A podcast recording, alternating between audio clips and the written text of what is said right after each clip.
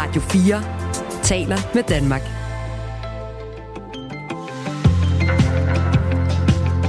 Velkommen til Radio 4 morgen.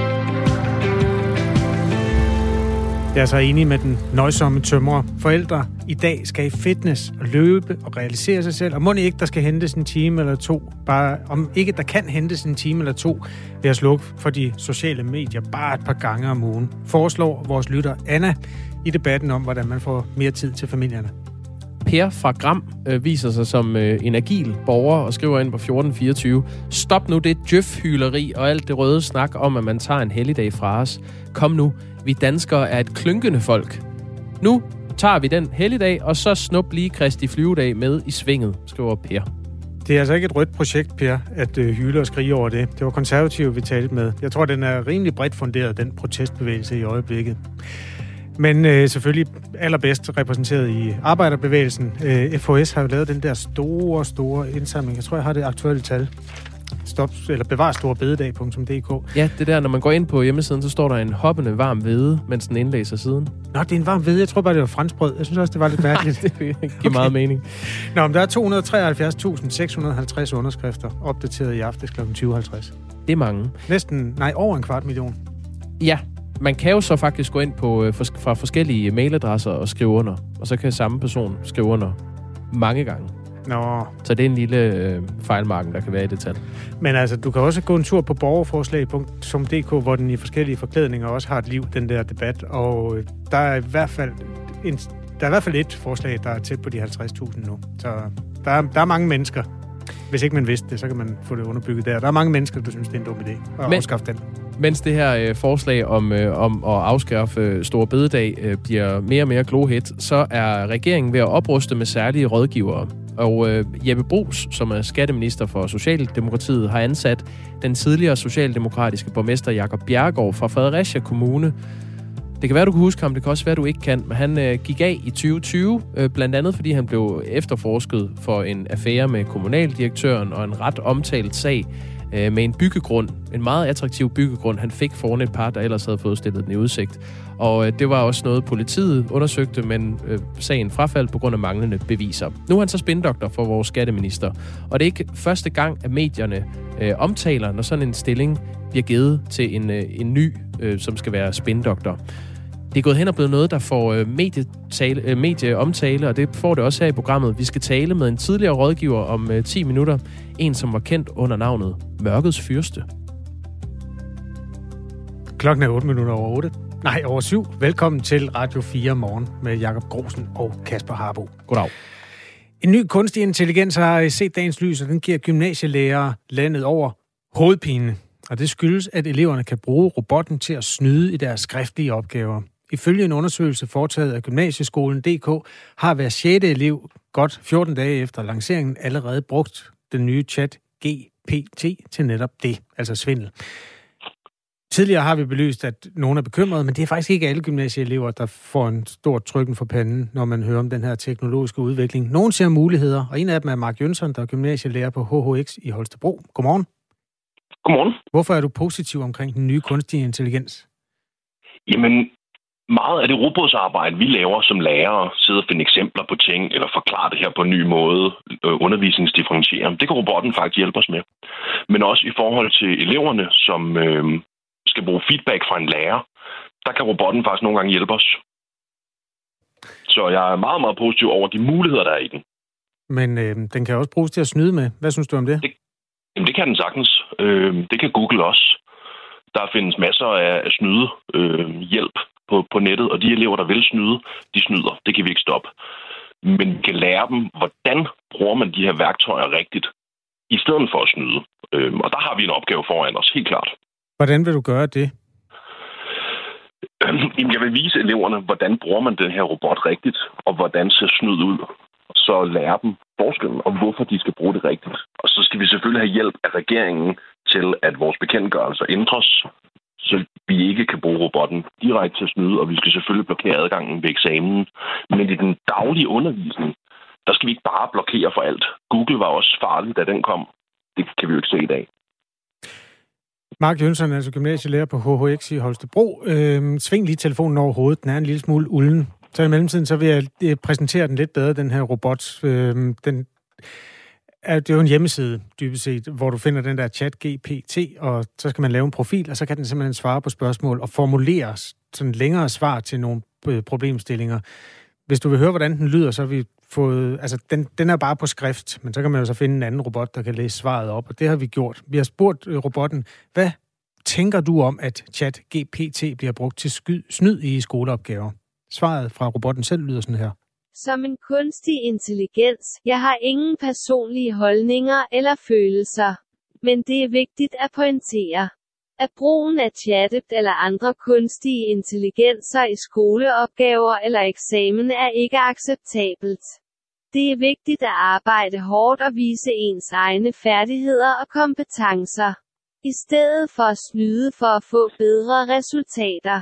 Det er også vigtigt at følge skolens regler. Det har aldrig nogensinde bidt på børn, det der moraliseren der. Øhm, det sagde de også, i, da jeg gik i skole, Mark Jønsson. Du, du, du snyder kun dig selv, hvis du snyder i skolen, men det gør man jo ikke, hvis man får en time mere til at spille fodbold i. Altså, det, det er et moralsk argument. Det tror jeg simpelthen ikke på. Tror du selv på det?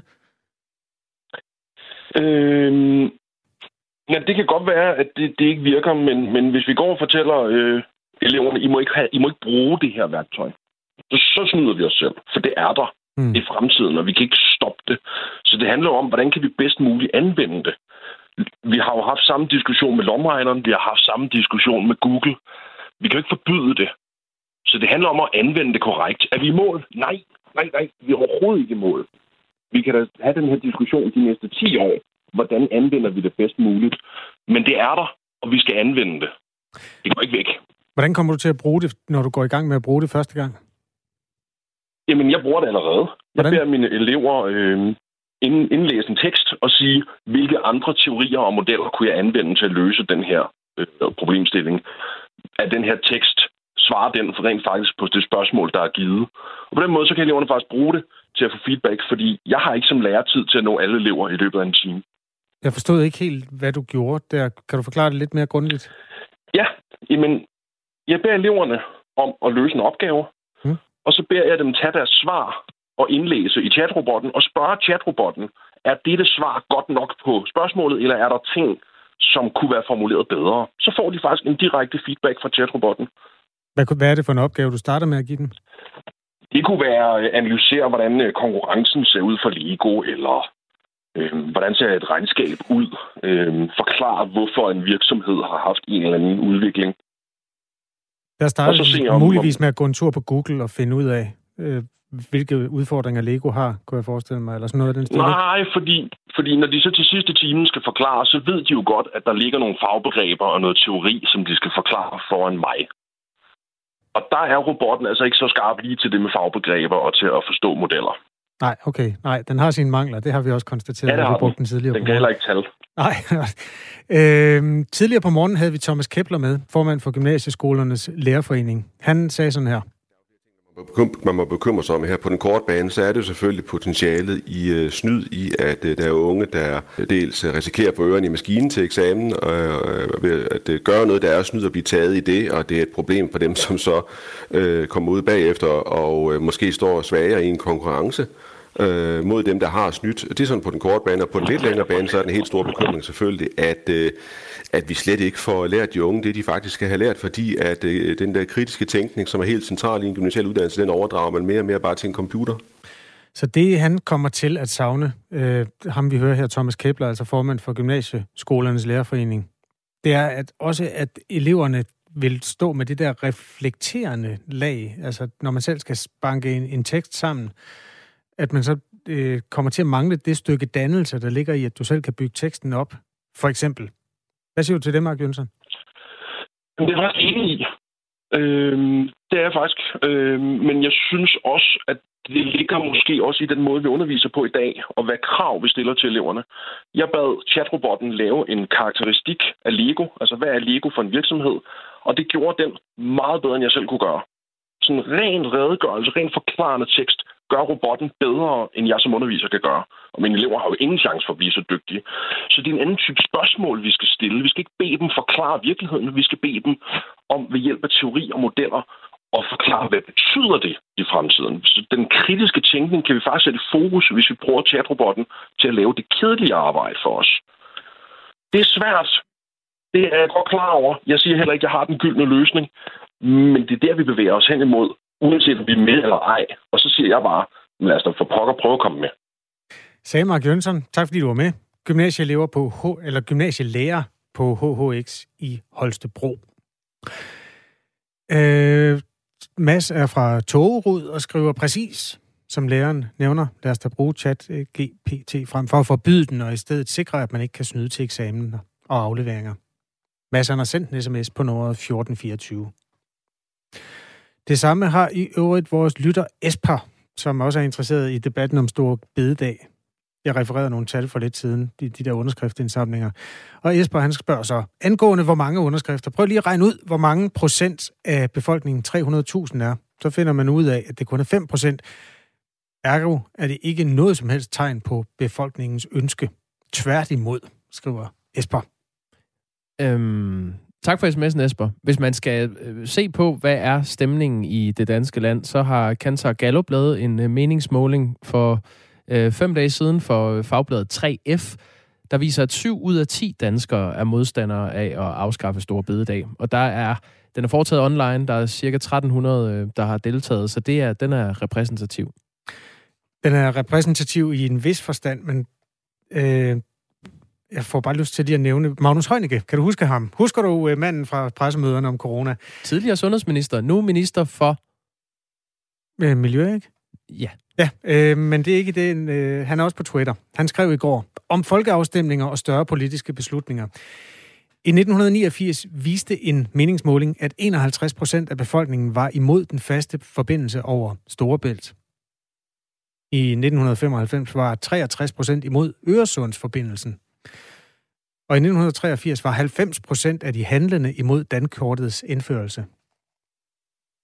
Ja, så Højnikkes pointe er, øh, set i historiens ulideligt klare lys, så har folk taget fejl før om, hvad der er godt for dem. Ja, øh, eller i hvert fald kan man sige, at de får ikke deres vilje, fordi Dankortet og Storebæltsbroen og alle de andre broer er kommet. Det er sandt. Øh, producer Gustav har lige skrevet, at vi har lagt snor ud efter Højnække, men hans ministerium oplyser, at det der interview omkring det der i Radio 4 morgen, det springer han lige over. Okay. Så vi får ikke Højnække med, men altså, han har været mand for sin hat, og han har svaret inde på Twitter, fordi der er mange, der synes, det er hyper øh, en hyper sammenligning. Magnus Højnækkes budskab er sådan set bare, vi går ind, vi, altså vi har indført det her repræsentative demokrati, det vil sige, at man vælger 179 mennesker til at tage beslutningerne. Så det der med, at vi skal stemme om stort og småt, det gider vi ikke, og det er heller ikke sikkert, at det er en god idé, fordi vi er jo glade for Storebæltsbroen. Verden kalder stiller skarpt på de store udenrigspolitiske spørgsmål. Uanset hvad, så kan du få perspektivet på det her i Verden kalder med mig, Stine Krohmann Dragsted. Og giver dig nye perspektiver på verdens magtbalance, kriser og geopolitiske spørgsmål. Hvad sker der i forhold til Rusland og, og Putin og den her krig? Lyt til Verden kalder i dag kl. 17.05. Radio 4 taler med Danmark. Det her er Radio 4 morgen. De forskellige jobs som særlige rådgivere for ministerne bliver besat øh, lige i øjeblikket, og øh, nu er der kommet endnu en øh, fastansættelse. Den nyansatte er den tidligere socialdemokratiske borgmester Jakob Bjergård øh, fra Fredericia Kommune. Han er blandt andet blevet efterforsket for en affære med kommunaldirektøren og har en ret omtalt sag med en øh, attraktiv byggegrund i kommunen øh, i sin rygsæk. Og han skal nu rådgive øh, skatteminister Jeppe Brugs fra Socialdemokratiet. Han er altså også socialdemokrat. Og det er ikke første gang, at øh, medierne beskæftiger sig med nyansættelser af særlige rådgivere, eller spindoktorer, om man vil. Det er faktisk gået hen og blevet noget, der, der får medieomtale, og øh, vi er jo også alle sammen med til at betale deres løn. Nu skal vi tale med en, som har været det, altså særlig rådgiver for ministre fra Venstre og Konservative og de radikale. Det er Peter Arnfeldt, som i dag er partner i øh, Copenhagen Public Affairs Byrået. Godmorgen, Peter Arnfeldt. Godmorgen, godmorgen. Hvorfor tror du, det får så stor mediebevågenhed, hvem der bliver særlig rådgiver for hvem? Ja, det er fordi, at det er jo politiske ansættelser. Det er jo der, hvor, hvor, hvor man, man kan sige, at ministeren han har et, øh, det sidste ord om, hvem han gerne vil ansætte. Øh, hvorimod almindelige ansættelser på Slottholm og i øvrigt øh, alle mulige andre steder i det offentlige har jo nogle øh, helt normale processer og, og, og samtalemønstre og, og, og lignende. Og så er det fordi, det ikke nødvendigvis er ren faglighed, der er et afgørende parameter for, for dem, der bliver ansat her. Det vil også være svært at sætte øh, den faglighed på formel altid øh, i forhold til det, man efterspørger. Nej, hvad, hvad betyder egentlig noget, øh, når man skal finde en god særlig rådgiver? Jamen, jeg tror, der er, der er virkelig mange forskellige typer af særlige rådgiver. Øh, der er dem, som øh, bare har behov for en, en rygklapper, hvis man skal være sådan lidt grov, altså en rigtig god ven, en man stoler på tillid til, fordi øh, man har, man har man kan godt blive lidt paranoid af at være i det politiske system øh, og har behov for nogen, man kan, man kan stole 110 procent på. Så er der dem, der har, øh, man er vokset op med i partiet, eller har den rigtige partibaggrund, øh, øh, hvor, hvor man tænker, at det er værdierne øh, i partiet, der er det aller, aller vigtigste for den øh, nære rådgivning, man skal have. Og så kan der være det rent faglige, altså at man synes, der er nogen, der er en dygtig journalist eller politiker eller lignende. Og, og hvor stor indflydelse har en særlig rådgiver? Og det kommer simpelthen an på, hvem det er. Igen, jeg ved godt, det er ikke et særligt klart svar, men altså, det kommer simpelthen an på, øh, hvordan de er ansat, og hvor stærk ministeren er, og hvor, hvilken, i, i hvilken statsrådsrækkefølge ministeren står, og hvor stor indflydelse har ministeren. Men man kan sige, det er sjældent, der er nogen særlige rådgiver, der har mere indflydelse, end, øh, end deres minister har. Nu tager vi så udgangspunkt i, øh, i en af de ansættelser, der blev meldt ud i går. Øh, det er Jeppe Brugs, altså skatteministeren fra Socialdemokratiet, der har ansat øh, Jakob Bjergård, som var borgmester i Fredericia Kommune fra 14 til 2020. Øh, historien om ham er, at der var rygter om, at han havde en affære med kommunaldirektøren. De dansede meget tæt til en julefrokost, hvor der blev lægget film fra. Øh, så var der artikler om muligt misbrug af værvet som borgmester ved købet af en meget attraktiv byggegrund for snuden af et andet par, som var blevet stillet den her byggegrund i udsigt. Så var der også et læk af en advokatundersøgelse osv. Og de her sager ført siden til både en politianmeldelse og en advokatundersøgelse og en egentlig politiefterforskning. Men i sommer oplyste Sydøstjyllands politi, at efterforskningen var stanset, fordi der ikke øh, var nok beviser. En af grundene til, at øh, Jeppe Bos vælger Bjergård til særlig rådgiver er, nu citerer jeg ham lige, Jeppe Brugs, Han er en af de dygtigste til økonomisk politik, jeg kender, og han bliver derfor en rigtig god sparringspartner. Han forstår politik, den offentlige sektor og vilkårene for vores erhvervsliv. Øh, det siger Jeppe Bros i en pressemeddelelse. Peter Arnfeldt, det kan jo lyde sådan næsten ironisk, øh, Jakob Bjergårds bagkatalog taget i betragtning.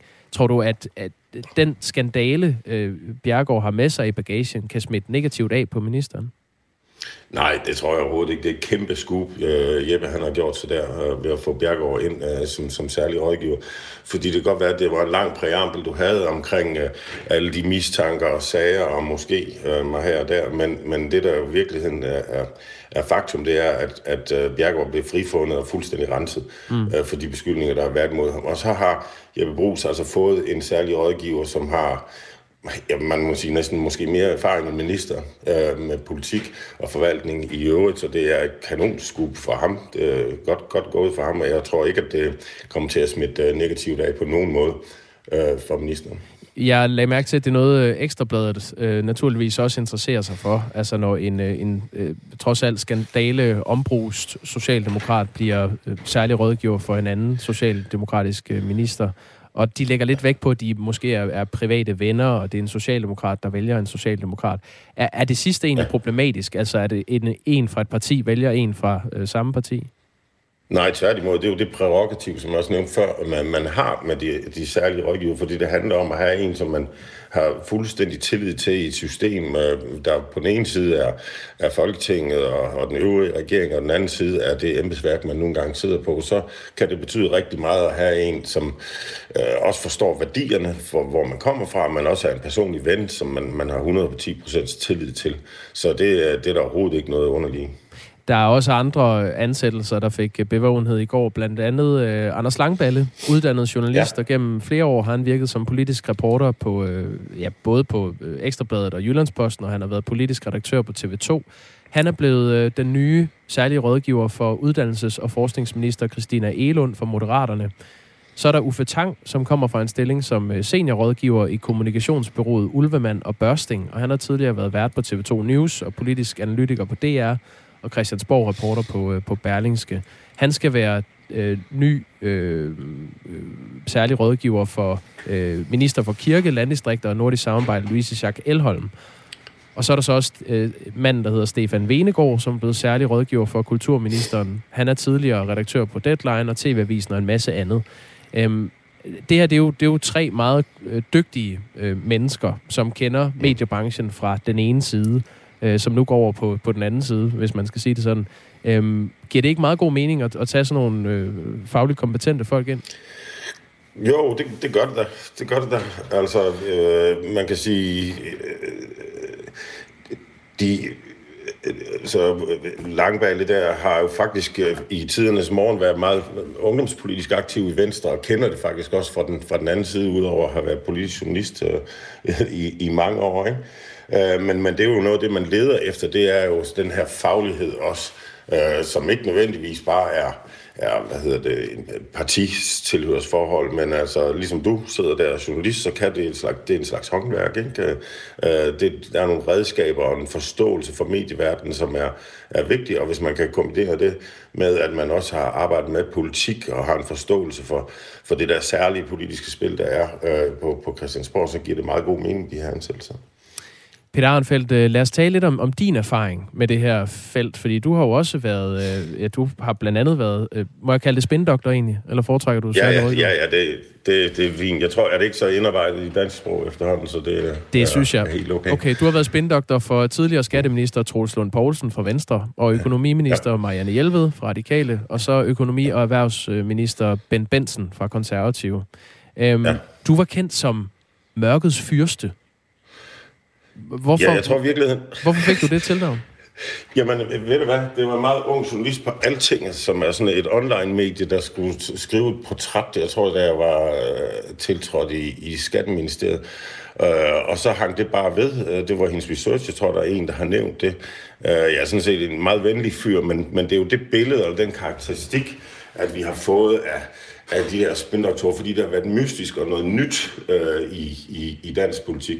Men, men det er jo ved at være en, en indarbejdet ting, så det er egentlig også lidt pudsigt, at det, er, at det skaber så meget opmærksomhed. Men det er vel det tætteste, vi kommer på visestatsminister øh, i, i, i Danmark, og måske derfor, vi, vi synes, det er en lille smule øh, spændende. Vi har faktisk en, øh, en visestatsminister, Jakob Ellemann. Ja, det er rigtigt. Ja. Ja, altså, ja, ja, det er en visestatsminister, men viceminister, altså ude omkring i... Øh, i, i de forskellige ministerier. Mm. Altså, det, det, det er jo sådan semi-politiker, fordi at man, man ryger jo også ud med badvand, når ens øh, minister øh, går, og, og, og der er intet, der var evigt, og slet ikke øh, i, i, som minister. Så, så det, det er også lidt specielt i forhold til alle de andre ansættelser, der er. Men, men, men når du nu fik øh, navnet Mørkets Fyrste, og jeg, jeg kan huske, det var sådan, det var omkring ansættelsen af dig, at man begyndte at beskæftige sig med det rigtigt i, i medierne. Øhm, hvad tror du, det, det navn kom af? Altså, er du en, en hård hund, eller hvad er det, hvad er det for nogle øh, Jamen, det, det er jo også, tråde, man trækker og hvilke, hvilke, hvilke jeg slet ikke kan forstå, altså, fordi jeg synes, at øh, man er en meget venlig fyr, men det er heller ikke helt korrekt, at det er omkring øh, min tiltrædelse. Der var det, altså, der har været sådan nogle særlige rådgiver på må få i rigtig, rigtig mange år, helt tilbage til 80'erne. Men der, hvor den store bevågenhed kommer omkring det, det er i starten af 0'erne, der Anders Fogh øh, regering øh, træder til, fordi det er første gang, man, man er helt åbent øh, systematiseret, og man kalder det særlige rådgiver. Øh, det, får, det får en egentlig betegnelse. Før har det været listet ind på den ene eller den anden måde øh, i øh, ministersekretariaterne, så det er vel efterhånden 25 eller 20 år gammel øh, øh, betegnelse sådan officielt, det her særlige rådgiver. Alright, Peter Arnfeldt, øh, Mørkets Fyrste, partner i øh, Copenhagen Public Affairs, øh, tidligere rådgiver for minister for Venstre, Konservative og Radikale Venstre. Tak for lige at belyse det her øh, fænomen med os. Selvfølgelig rigtig god dag, ikke? Tak, i lige måde. Det er godt. Ja, øh, de personlige rådgivere er jo sådan hvad skal man sige, det, det politiske lag, der går lidt under radaren nogle gange. Jeg tror, du, du øh, måske kunne blive glad, øh, Kasper, hvis øh, Dansk Folkeparti fik nogle flere mandater og måske endda komme i regering. Fordi Morten Marinus, tidligere medlem af Folketinget for Dansk Folkeparti, han har lige skrevet en sms. Hvis jeg blev minister, ville jeg hyre Kasper Harbo, og så en masse abe-emojis. Fedt, Morten. Tusind tak. Øh, Vil du have lyst til det? Jeg skal ikke have noget som helst med det der at gøre. Altså den der jobsikkerhed, som man ikke har i det politiske system. Jeg kan godt nogle gange blive misundelig, når jeg hører om de lønninger, de får. Ja. Fordi det, det er meget tæt på millionen, sådan nærmest fra start. Ikke? Men til gengæld, så kan du være ude i morgen. Det, er, det er ikke noget for mig. Og slet ikke Morten Marinus for himlens skyld. Altså, du er ikke i Folketinget. Nej, tak. Men tak for sms'en. Man kan skrive til os på 1424. Det kan man nemlig. Det går hurtigt i dansk politik. Nu skal vi have nogle nyheder. Klokken er halv otte. Nu er der nyheder på Radio 4. Krigen i Ukraine skaber mere aktivitet i Østersøen og giver danske jægerpiloter mere at lave. Sidste år var jægerpiloter på vingerne 80 gange for at afvise potentielle krænkelser af det danske luftrum. Det er mere end en fordobling fra året før, viser Tal fra forsvaret, skriver TV2. Oftest er det russiske fly, som bliver afvist, og udviklingen vurderes at være tæt forbundet med krigen i Ukraine. Det siger Thomas Christensen, der er jæger pilot i beredskabet. Det er tydeligt, at der er mere aktivitet fra russisk side, men vores allierede har jo også en øget tilstedeværelse i Østersøen, så det er en spiral, hvor vi konstant matcher hinanden, siger han til TV2. Det er dog sjældent, at dansk territorie udsættes for en egentlig krænkelse. Det skete blot to gange det sidste år. En gang til lands og en gang til vands. 100 pansrede kampkøretøjer kan være på vej til Ukraine fra USA. Ifølge anonyme embedsmænd er USA ved at lægge sidste hånd på en militærpakke til Ukraine. Det skriver nyhedsbyrået AP. Pakken har en værdi af 2,6 milliarder dollar, som svarer til knap 18 milliarder danske kroner. Embedsmændene fortæller til AP, at indholdet dog stadigvæk kan nå at ændre sig. Den amerikanske præsident Joe Bidens administration mangler nemlig at gennemgå de sidste drøftelser. Ifølge de anonyme embedsmænd vil pakken blandt andet indeholde militærkøretøjer. Det vil gøre det muligt for de ukrainske styrker at bevæge sig både hurtigere og mere sikkert ved frontlinjerne i krigen mod Rusland. Den kinesiske præsident Xi Jinping er bekymret for flere coronaudbrud. Derfor er kinesiske medicinproducenter i fuld gang med at fremstille fremstille febernedsættende medicin og andre former for behandling mod coronavirus. Der er i øjeblikket meget rejseaktivitet i Kina, fordi der er kinesisk nytår i den kommende weekend. Xi Jinping frygter, at mange kinesere rejser til landområder, der ikke er særlig godt rustet til at håndtere pludselige udbrud af corona. Og det hele sker godt en måned efter, at regeringen i Kina pludseligt droppede den strenge strategi om nul tilfælde af coronavirus og samtidig droppede mange restriktioner. Den new zealandske premierminister Jacinda Ardern stopper som premierminister den 7. februar. Hun siger til Radio New Zealand, at hun efter grundige overvejelser har besluttet ikke at genopstille. Ardern har ingen planer for, hvad der skal ske herefter i hendes professionelle liv, men indtil april er hun medlem af parlamentet. 24 organisationer går sammen i en alliance for at sætte fokus på fri abort. Det sker, fordi det i år er 50 år siden, at netop fri abort blev vedtaget i Folketinget. Formålet med alliancen er at skabe en bred offentlig debat. Selvom rettigheden har været her længe, så er det vigtigt ikke at glemme værdien af den. Det siger Majbrit Berlau, der er generalsekretær for Sex og Samfund, og som er med i Alliance for Fri Abort. Vi ser jo ud i en verden, hvor at øh, den frie abort har været under pres flere steder, og nogle decideret afviklet. Nabolandet Polen, et land, vi sammenligner os meget med, USA. Og derfor så bliver det jo helt centralt for os at sige, at i, Danmark er det vigtigt, at vi holder den her rettighed øh, i hævd og værner om den, ved selvfølgelig at tale om den. Skyet vejr med både lidt sne, slud eller regn. Temperaturer fra frysepunktet til 5 graders varme. Du lytter til Radio 4 morgen. Husk, du kan skrive en sms til os på 1424. Regeringen vil lægge vægt på offentlighedens mulighed for at afgive høringssvar. Regeringen vil derfor have fokus på, at den vejledende høringsfrist på fire uger som klar hovedregel overholdes. Sådan står der i regeringsgrundlaget. Øh, men allerede nu beskyldes regeringen for at gå imod sit eget regeringsgrundlag. I sagen om afskaffelsen af Store Bededag har offentligheden nemlig øh, kun fået syv dage til at afgive høringssvar, og altså ikke de fire uger, som står i regeringsgrundlaget. Og netop det øh, blev taget op til spørgetiden i øh, Folketinget i går. Her bad Danmarksdemokraternes Peter Skorup og Karina Adspøl om beskæftigelsesminister Ane Halsbo Jørgensen fra Socialdemokratiets holdning til det brud på øh, regeringsgrundlaget. Og vi øh, talte med Karina Adspøl tidligere på morgenen. Der sagde hun sådan her om det. Regeringen skriver jo, at de vil have fokus på, at den vejledende høringsfrist på fire uger som klar hovedregel overholdes. Og så fremsætter man så det her øh, lovforslag med en høringsfrist på syv dage. Det synes jeg da er, er dybt kritisabelt. På den ene side kan det virke som om, de fleste godt på mindre end syv dage kan finde ud af, hvad de mener om afskaffelsen af store bededag. Fronterne er trykket rimelig tydeligt op der. Omvendt så er det jo sådan på den længere bane måske vigtigt, at der er nogle sager, hvor man har fire uger til at forfatte et svar. Der kan være nogle tekniske forudsætninger eller økonomiske tal, man skal finde frem, før man er i stand til at komme med et begavet svar. Så derfor er fire uger til at protestere over et eller andet, er måske ikke for meget. Det er i hvert fald det, vi blev lovet i sin tid, da regeringen kom. Vi kan jo tale med dig om det, Jens Jol, beskæftigelsesordfører i Socialdemokratiet. Godmorgen. Godmorgen. Går regeringen mod sit eget regeringsgrundlag i den her sag? Men det er jo rigtigt, at vi skriver, at som hovedregel skal man overholde de fire uger. I den her konkrete sag, der har vi en helt normal folketingsbehandling, altså ikke nogen hastebehandling i Folketinget, men det er rigtigt, at høringsfristen er kortet ned, og det er den jo i høj grad, fordi vi godt ved, at der er overenskomstforhandlinger, som foregår derude, og vi mener egentlig, at det bedste for alle parter, men også for de parter, som skal have ro til at forhandle overenskomst, er, at der er klarhed over, hvad der sker, hvordan det her lovforslag ser ud, at det er vedtaget, inden øh, de forhandlinger, altså overenskomstforhandlingerne, går ind i sin afsluttende fase. Så det er den konkrete grund her, men det er klart, når vi skriver, som vi gør i regeringsgrundlaget, så er det jo fordi, vi som hovedregel vil øh, give offentligheden fire uger i forhold til høring, og så er det i den her sag af nogle andre grunde vigtigt at få klarhed, få det, øh, om man så må sige, behandlet. Men den behandling, vi har i Folketinget, er jo ikke en hastebehandling, og man kan sige, man kan også som ekstern part jo selvfølgelig øh, melde sig på banen og henvende sig til partierne, eller til ordførerne, eller til folketingsmedlemmer i hele den periode, hvor Folketinget behandler sagen. Så det er jo ikke, fordi man ikke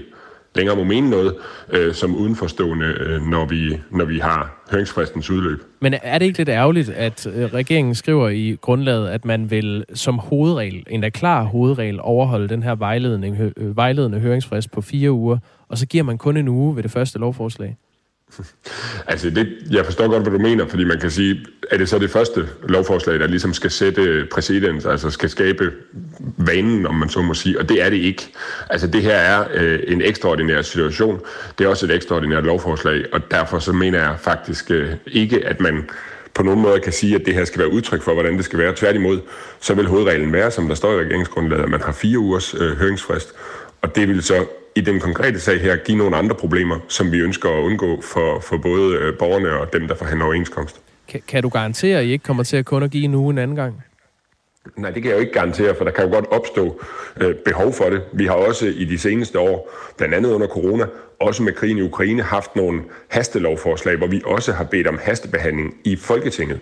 Øh, den her gang er der ikke nogen hastebehandling. Det er en helt almindelig folketingsbehandling med en kortere høringsfrist. Det kan godt blive nødvendigt, men når vi skriver, som vi gør i regeringsgrundlaget som hovedregel, er det fire uger til høringen, så er det jo fordi, det er det, vi agter at gøre til hovedreglen.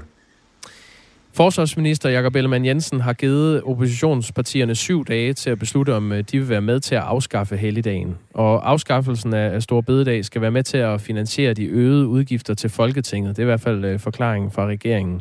Og de øvrige partier kan så ikke få lov til at være med i et nyt forsvarsforlig, hvis ikke de vil stemme for at finansiere det ved at afskaffe en helligdag.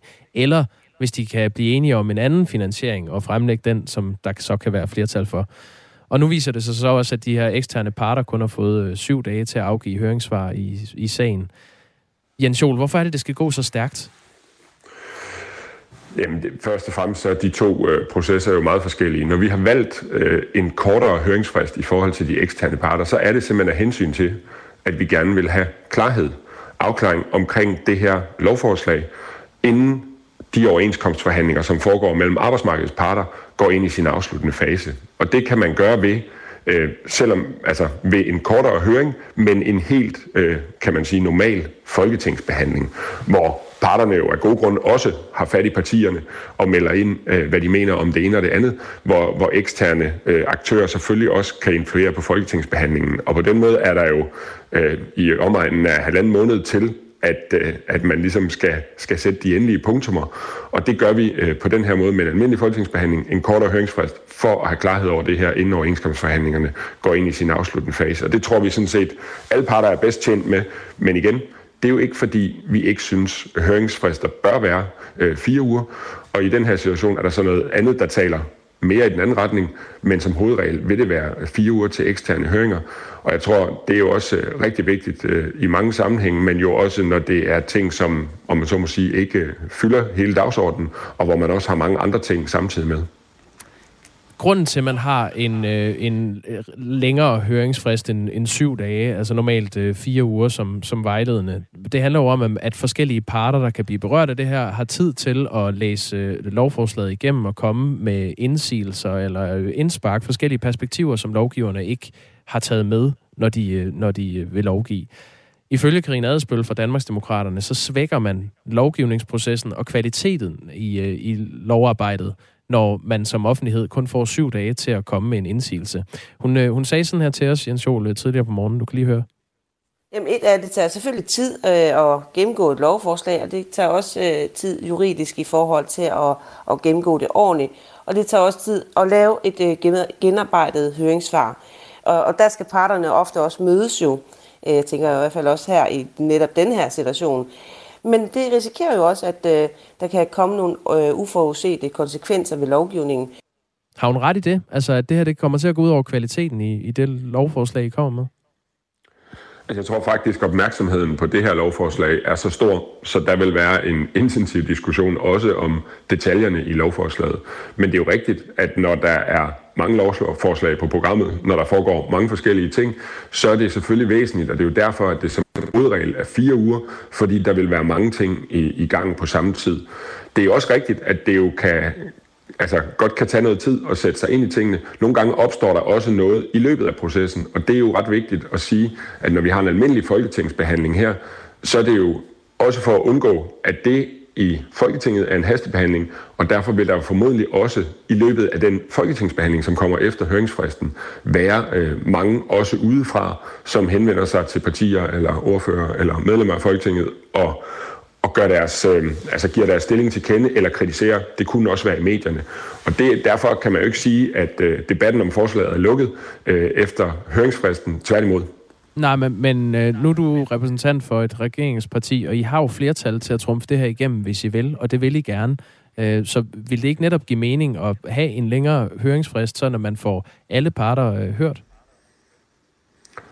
Altså, selvfølgelig skal alle parter høres. Jeg kan ikke rigtig se sammenhængen imellem det der med, at øh, altså, det, det er jo ikke sådan, så man har en dårligere folketingsbehandling, eller en mindre grundig folketingsbehandling, eller på nogen måde øh, ændre på noget, blot fordi der allerede er, om man så må sige, et flertal i Folketinget, der står bag øh, lovforslaget.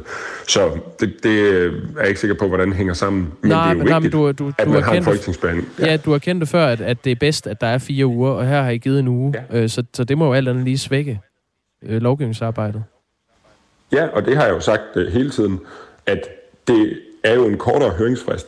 Det sker af hensyn til, at vi så til gengæld kan få klarhed over det her, inden overenskomstforhandlingerne går ind i sin afgørende fase. Men lovbehandlingen, den behandling, man har i Folketinget, er en almindelig behandling, og derfor er jeg også sikker på, at vi nok skal komme rundt i krone af det her lovforslag. Uh, vi har også talt med Sten Bønsing, som er professor i øh, forvaltningsret ved Aalborg Universitet. Han var med her i programmet i fredags, og han sagde øh, sådan her om, og når man giver en uge i forhold til, når man giver en måned til et høringssvar.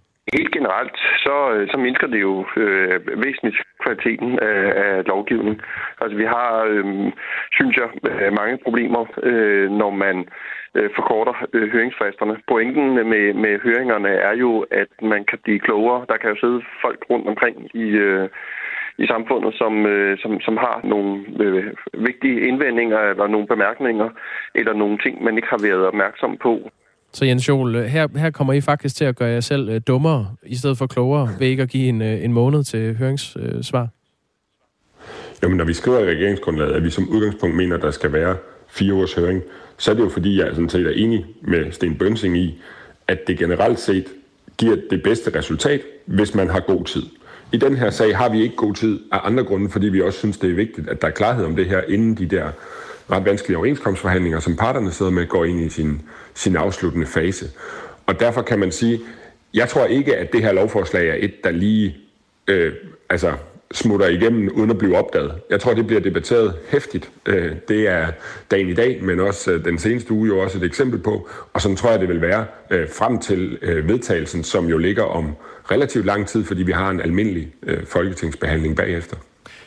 Jens Jol, det giver anledning til at ja, lidt eftertanke hos nogle af vores lyttere. For eksempel er der en, der skriver, og Stor Bededag forsvinder først i 2024. Hvorfor haster det sådan? det kan jeg godt forstå, der bliver spurgt om. Og det er jo fordi, at øh, der er overenskomstforhandlinger, som er gået i gang. Og det, debatten om Stor Bededag raser jo i offentligheden. Det har det gjort, siden regeringsgrundlaget øh, kom frem.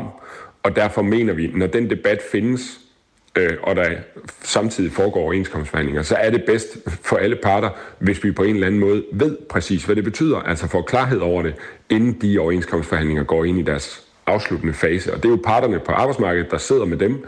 Men vi mener ligesom, at vi skal gøre klart, hvad er grundlaget, altså hvad er lovgivningen i landet, hvordan hænger tingene sammen inden. Og det kan man sige, det er jo fordi øh, debatten raser. Ellers forstår jeg godt, at man kan sige, hvorfor, hvad er så tre uger øh, fra eller til. Men det er simpelthen af hensyn til, til de forhandlinger, der foregår. Så det kan nå at blive pakket ind i de forudsætninger, som man forhandler ud fra, og så kan det vende med, at arbejdstagerne får lidt mere i altså, som erstatning for det. Er det det, du siger? Nej, jeg blander mig ikke i, hvordan overenskomst øh, parterne... Det, det er den eneste mulige øh, løsning. Det eneste mulige udfald på det der, det er jo, at arbejdstagerne vil kræve noget for den. Det forstår jeg ikke. Det, der er vigtigt, det er, at lovgivningen i landet skal man være klar over, hvad er. Hvad er grundlaget, inden man kan forhandle færdigt, om man så må sige. Det er det, der ja. er hensynet her. Men hvis det øh, skal få en betydning, undskyld jeg afbryder, men hvis det så skal få en betydning, at, øh, at der er ændret i forudsætningerne, der er ændret i lovene, og der eksisterer en helligdag mindre, hvis det skal have altså, en betydning for... Jamen, jeg ved ikke, om jeg, det er ikke mig, der skal bestemme, om det skal have en betydning. Men debatten øh, om det kører jo, og jeg synes, vi skylder svar på, hvad betyder det her i praksis, inden de forhandlinger, som vi ikke har noget at gøre med, går ind i deres afsluttende fase. Okay. Det må vi vende tilbage til. Overenskomstforhandlingerne de bliver også lange i år, så det, der er meget at forhandle om, og, og den her, den, den ligger så og svæver som en af forudsætningerne. Jens Jol, du øh, skal have tak for, at du er med. Selvfølgelig, selv tak. Beskæftigelsesordfører i Socialdemokratiet. Og vi skal også lige sige, at vi har ragt ud til øh, Beskæftigelsesministeriets øh, pressetjeneste for at invitere beskæftigelsesministeren på, altså på, på det her område, Ane Halsbro Jørgensen fra Socialdemokratiet, men øh, vi har aldrig fået et svar på den henvendelse. Så nu er Jens Jol med. Øh, debatten fortsætter, selvom de vedtager loven, skriver en. Ja, jeg tror også, vi bliver ved med at vide rundt i det. Radio 4 taler med Danmark. Husker du El Chapo? Øh, jamen, fortæl. Den gerne. korte, eller den ja, shorty. Han er, ikke, han er ikke så lang. Det lille møgsvin. Han er blevet stoppet derhen, hvor solen ikke skinner. Øh, meksikansk narkobaron. Det der med, at solen ikke skinner, det er hans eget udsagn. Det med, at han er et møgsvin, det er min omskrivning af, at han står bag et narkokartel, der har dræbt hundredvis af mennesker. Øhm, hvis ikke tusindvis. El Chapo blev anholdt i 2016 og udleveret til de amerikanske myndigheder året efter, og så er han altså blevet stoppet ind et sted, hvor solen ikke skinner. Ifølge hans advokat, som hedder José Refugio Rodriguez, bliver han udsat for psykisk tortur i fængslet, for han har ikke set solen i de seks år, han har været i USA. Derfor har han rettet en appel til sin egen præsident, øh, den meksikanske præsident, om ikke han kunne komme hjem til Mexico og øh, afzone resten af sin dom. De to lande kunne jo bare lave en fængselsaftale, mener øh, i den sidste ende El Chapo. Ja. Mm. Og hvad, er der kommet svar på det? Øh, en form for. Præsidenten i Mexico er Obrador, og han siger for det første, at døren skal jo altid stå åben, når det handler om menneskerettigheder. Men... Døren er også altid lukket ind til et fængsel. Ja, det er, det er en af mulighederne, og det, der også er forhistorien, er, at det har døren jo ikke altid været, når El Chapo har siddet i fængsel. Nej, øh. var der ikke noget med, at han, øh, han slap fri på et tidspunkt? Jo, altså i lande, hvor lønnen ikke er så god, er der også en tradition for korruption omkring de der ting, og der var rigtig, rigtig mange involveret i det mest vanvittige flugt, øh, altså den mest vanvittige flugt fra et fængsel måske nogensinde. Man har simpelthen bygget en tunnel. Man har købt et hus, der lå en jeg kan ikke huske, om det var 500 meter fra øh, fængslet. Og der havde man så startet et gravearbejde, der gik hele vejen ind under både øh, hegn og mur og alle de her sådan, forskallinger. Og øhm, direkte op til kloakken i den celle, hvor El Chapo han sad og lumrede. Ja. Og der stak han så af. Så gled han ned i kloakken. Ja, en mørk nat tog han sin lille bitte krop. Han er en centimeter kortere end øh, Lionel Messi, så han er jo en adræt lille fyr. Ja. Men øh, han får formentlig ikke lov til det her. Præsidenten i Mexico, han siger, jeg ser ærligt talt ingen muligheder for ham, men jeg vil gerne gennemgå det med anklagemyndigheden. En af El Chapos sønner er også lige blevet sat i fængsel, fordi lige så snart, at gamle Chapo han røg i fængsel, så kom unge Chapo til og laver stort set det samme. Han er så også blevet fængslet. Ja, jamen øh, lad dem blive bag lås og slå for min skyld. Ja, hvor solen ikke skinner. Øhm... Men er, betyder det, at de ikke engang har, har udgang i en gård eller noget? Altså han sidder bare inde i cellen? Hvis, altså... Hvis vi skal tro hans egen udlægning ja, af det. Og hvis, altså, ja, det ved jeg. jeg. Hvis nogen sagde til mig, at det kunne USA godt finde på at gøre med El Chapo, så ville jeg ikke falde ned af stolen, hverken af vrede eller overraskelse. Nej. USA har sit eget system for de mennesker, man ikke bryder sig så meget om. Ja. Adios. Adios. Klokken er 9 minutter. Radio 4. 8. Taler med Danmark. I går aftes bekræftede skatteminister Jeppe Brugs, at de nye ejendomsvurderinger bliver udskudt for 8. gang. De offentlige vurderinger af, hvor meget ejendommen er værd, de øh, begynder at blive sendt ud den 1. april. Det er tre måneder senere end den oprindelige plan. Ejendomsvurderingerne er vigtige, fordi de er jo grundlaget for, hvor meget man kommer til at betale i boligskat fra 1. januar næste år. Det betyder altså, at der er nogen, der får travlt, fordi der er kun sendt 150.000 ud lige nu af de mange ejendomme, der eksisterer i Danmark. Lise Nytoft Bergmann er boligøkonom og chefanalytiker i Nordea Kredit og forklarer her, hvorfor, regeringen, øh, hvorfor ejendomsvurderingerne er vigtige. Vi skal have nogle nye ejendomsvurderinger, fordi de seneste ejendomsvurderinger, vi har for vores boliger, de er tilbage fra 2011. Og de blev lagt i graven, fordi at Rigsrevisionen var inde og lavede en undersøgelse, og de fandt ud af, at de var upræcise. Og så har man altså i mange år arbejdet på at få et nyt system, hvor at vi kan lave en mere præcis og mere, dermed mere retfærdig vurdering af vores bolig. Fordi de her vurderinger er rigtig vigtige, fordi det er det, der afgør, hvor meget vi skal betale i boligskatter, altså i ejendomsværdiskat og i grundskyld. Øhm, og derfor er det en lille smule uheldigt, at vi nu får endnu en udsættelse af de her vurderinger. Det har betydning for ejendomsmarkedet, påpeger Lise Nytoft Bergmann. Særligt hvis man skal sælge sin bolig, er det vigtigt at kunne forklare, hvordan øh, boligskatten ser ud for en potentiel køber. Så det handler i den sidste ende for øh, både sælger og køber om tryghed her. Det nye beskatningssystem, der træder i kraft 1. januar 2024, altså om knap et år, den dato står stadigvæk ved magt. Så det er altså ikke selve overgangen til det nye beskatningssystem, der skrider. Det er, hvornår vi får papiret i hånden, hvor vi, dem der er boligejere, kan se, hvad vores bolig er værd. Og der, hvor er udsættelsen bliver ærgerlig, det er dem, der går og overvejer, om de skal sælge deres bolig. For hvis det er, at man skal sælge sin bolig, og den kommende øh, køber køber efter 1. januar 2024, altså efter at det nye system er gået i gang, jamen så risikerer de at skulle betale højere skatter, end det den eksisterende ejer betaler. Og hvis man skal betale højere skatter for noget, jamen så kan man ikke længere blive kreditgodkendt til at låne det samme beløb, og man er måske heller ikke nær så interesseret i en bolig, hvis det er, skatterne er blevet højere. Og derfor så har sælgerne en god tryghed i, ligesom at få vurderingen i hånden så hurtigt som muligt, så de kan se, hvordan de er stillet, og på den baggrund også har bedre tid til ligesom at vurdere, hvornår og hvor hurtigt de måske skal sætte deres bolig til salg. Nu er der altså kommet en udskydelse på tre måneder, og det er sådan set ikke det, man skal være nervøs for. Bekymringen er, om det kommer til at skride endnu mere, og det kan man jo godt frygte, mener Lise Nytoft Bergmann.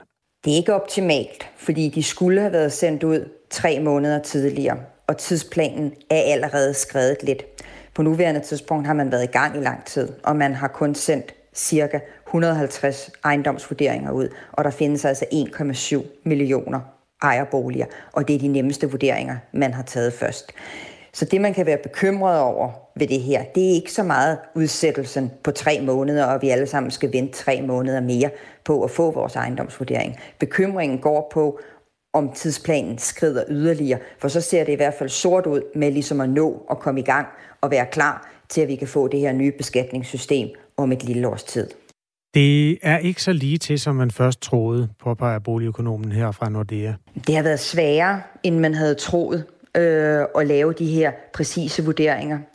Øh, både i forhold til at kunne vurdere og fastsat, hvad værdien er værd øh, på de enkelte ejendomme. Men det har også været svært at få IT-systemer og sagsbehandlersystemer til at spille sammen. Øh, og nu meddeler skat ikke, hvad årsagen er til den her udsættelse på tre måneder. Men man kan i hvert fald håbe på, øh, at, det har, at det er nogle systemer, der driller, snarere end at det er de her øh, ejendomsvurderinger, som de ikke anser til at have en tilfredsstillende kvalitet. Det her det giver jo altså nervøsitet blandt boligejere. Især de boligejere, der står til at betale en lavere skat næste år, kan nemlig godt være nervøse. Langt de fleste boligejere kommer det ikke til at betyde det helt store for. Øhm, men der vil være boligejere, som, øh, som står til at skulle betale en lavere skat øh, i 2024, end det de gør i dag. Og de vil selvfølgelig med god ret synes, at det er temmelig ærgerligt, hvis det system ikke træder i kraft.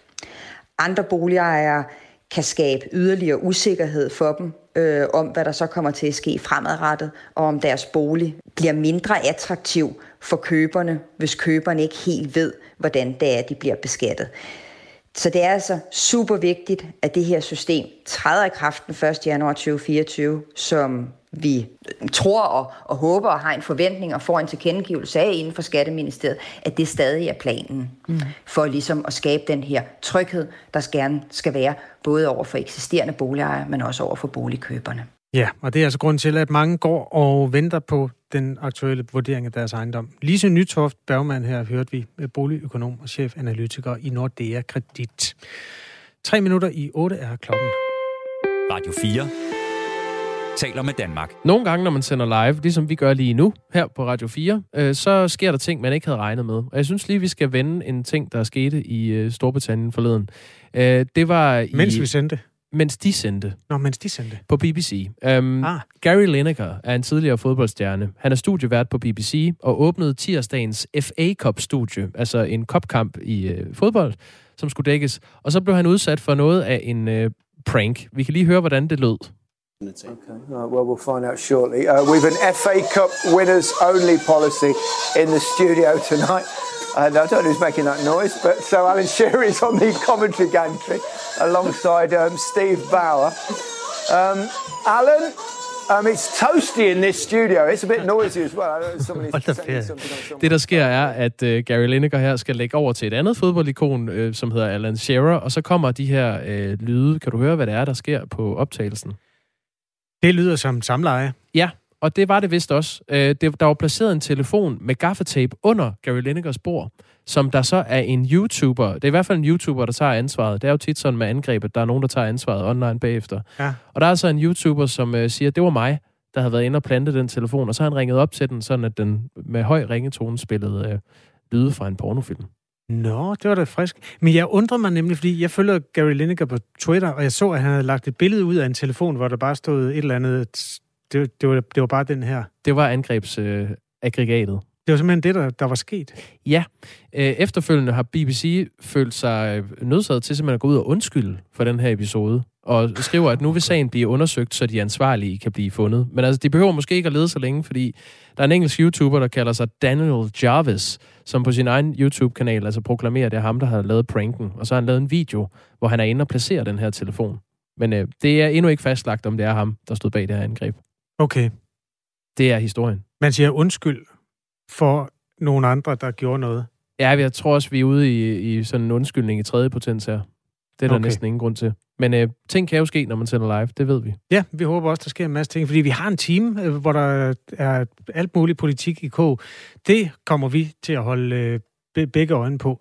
Vi skal også fortsætte debatten om den kunstige intelligens, altså robottjenesten ChatGPT, som man kan logge på på nettet, og så kan den lave et godt langt svar på et kompliceret spørgsmål, og det er lige til at plukke for gymnasieelever, og hver fjerde har allerede gjort det derfor er der nogle øh, sådan debatter omkring det her, som vi blandt andet har belyst med med hjælp fra lærere.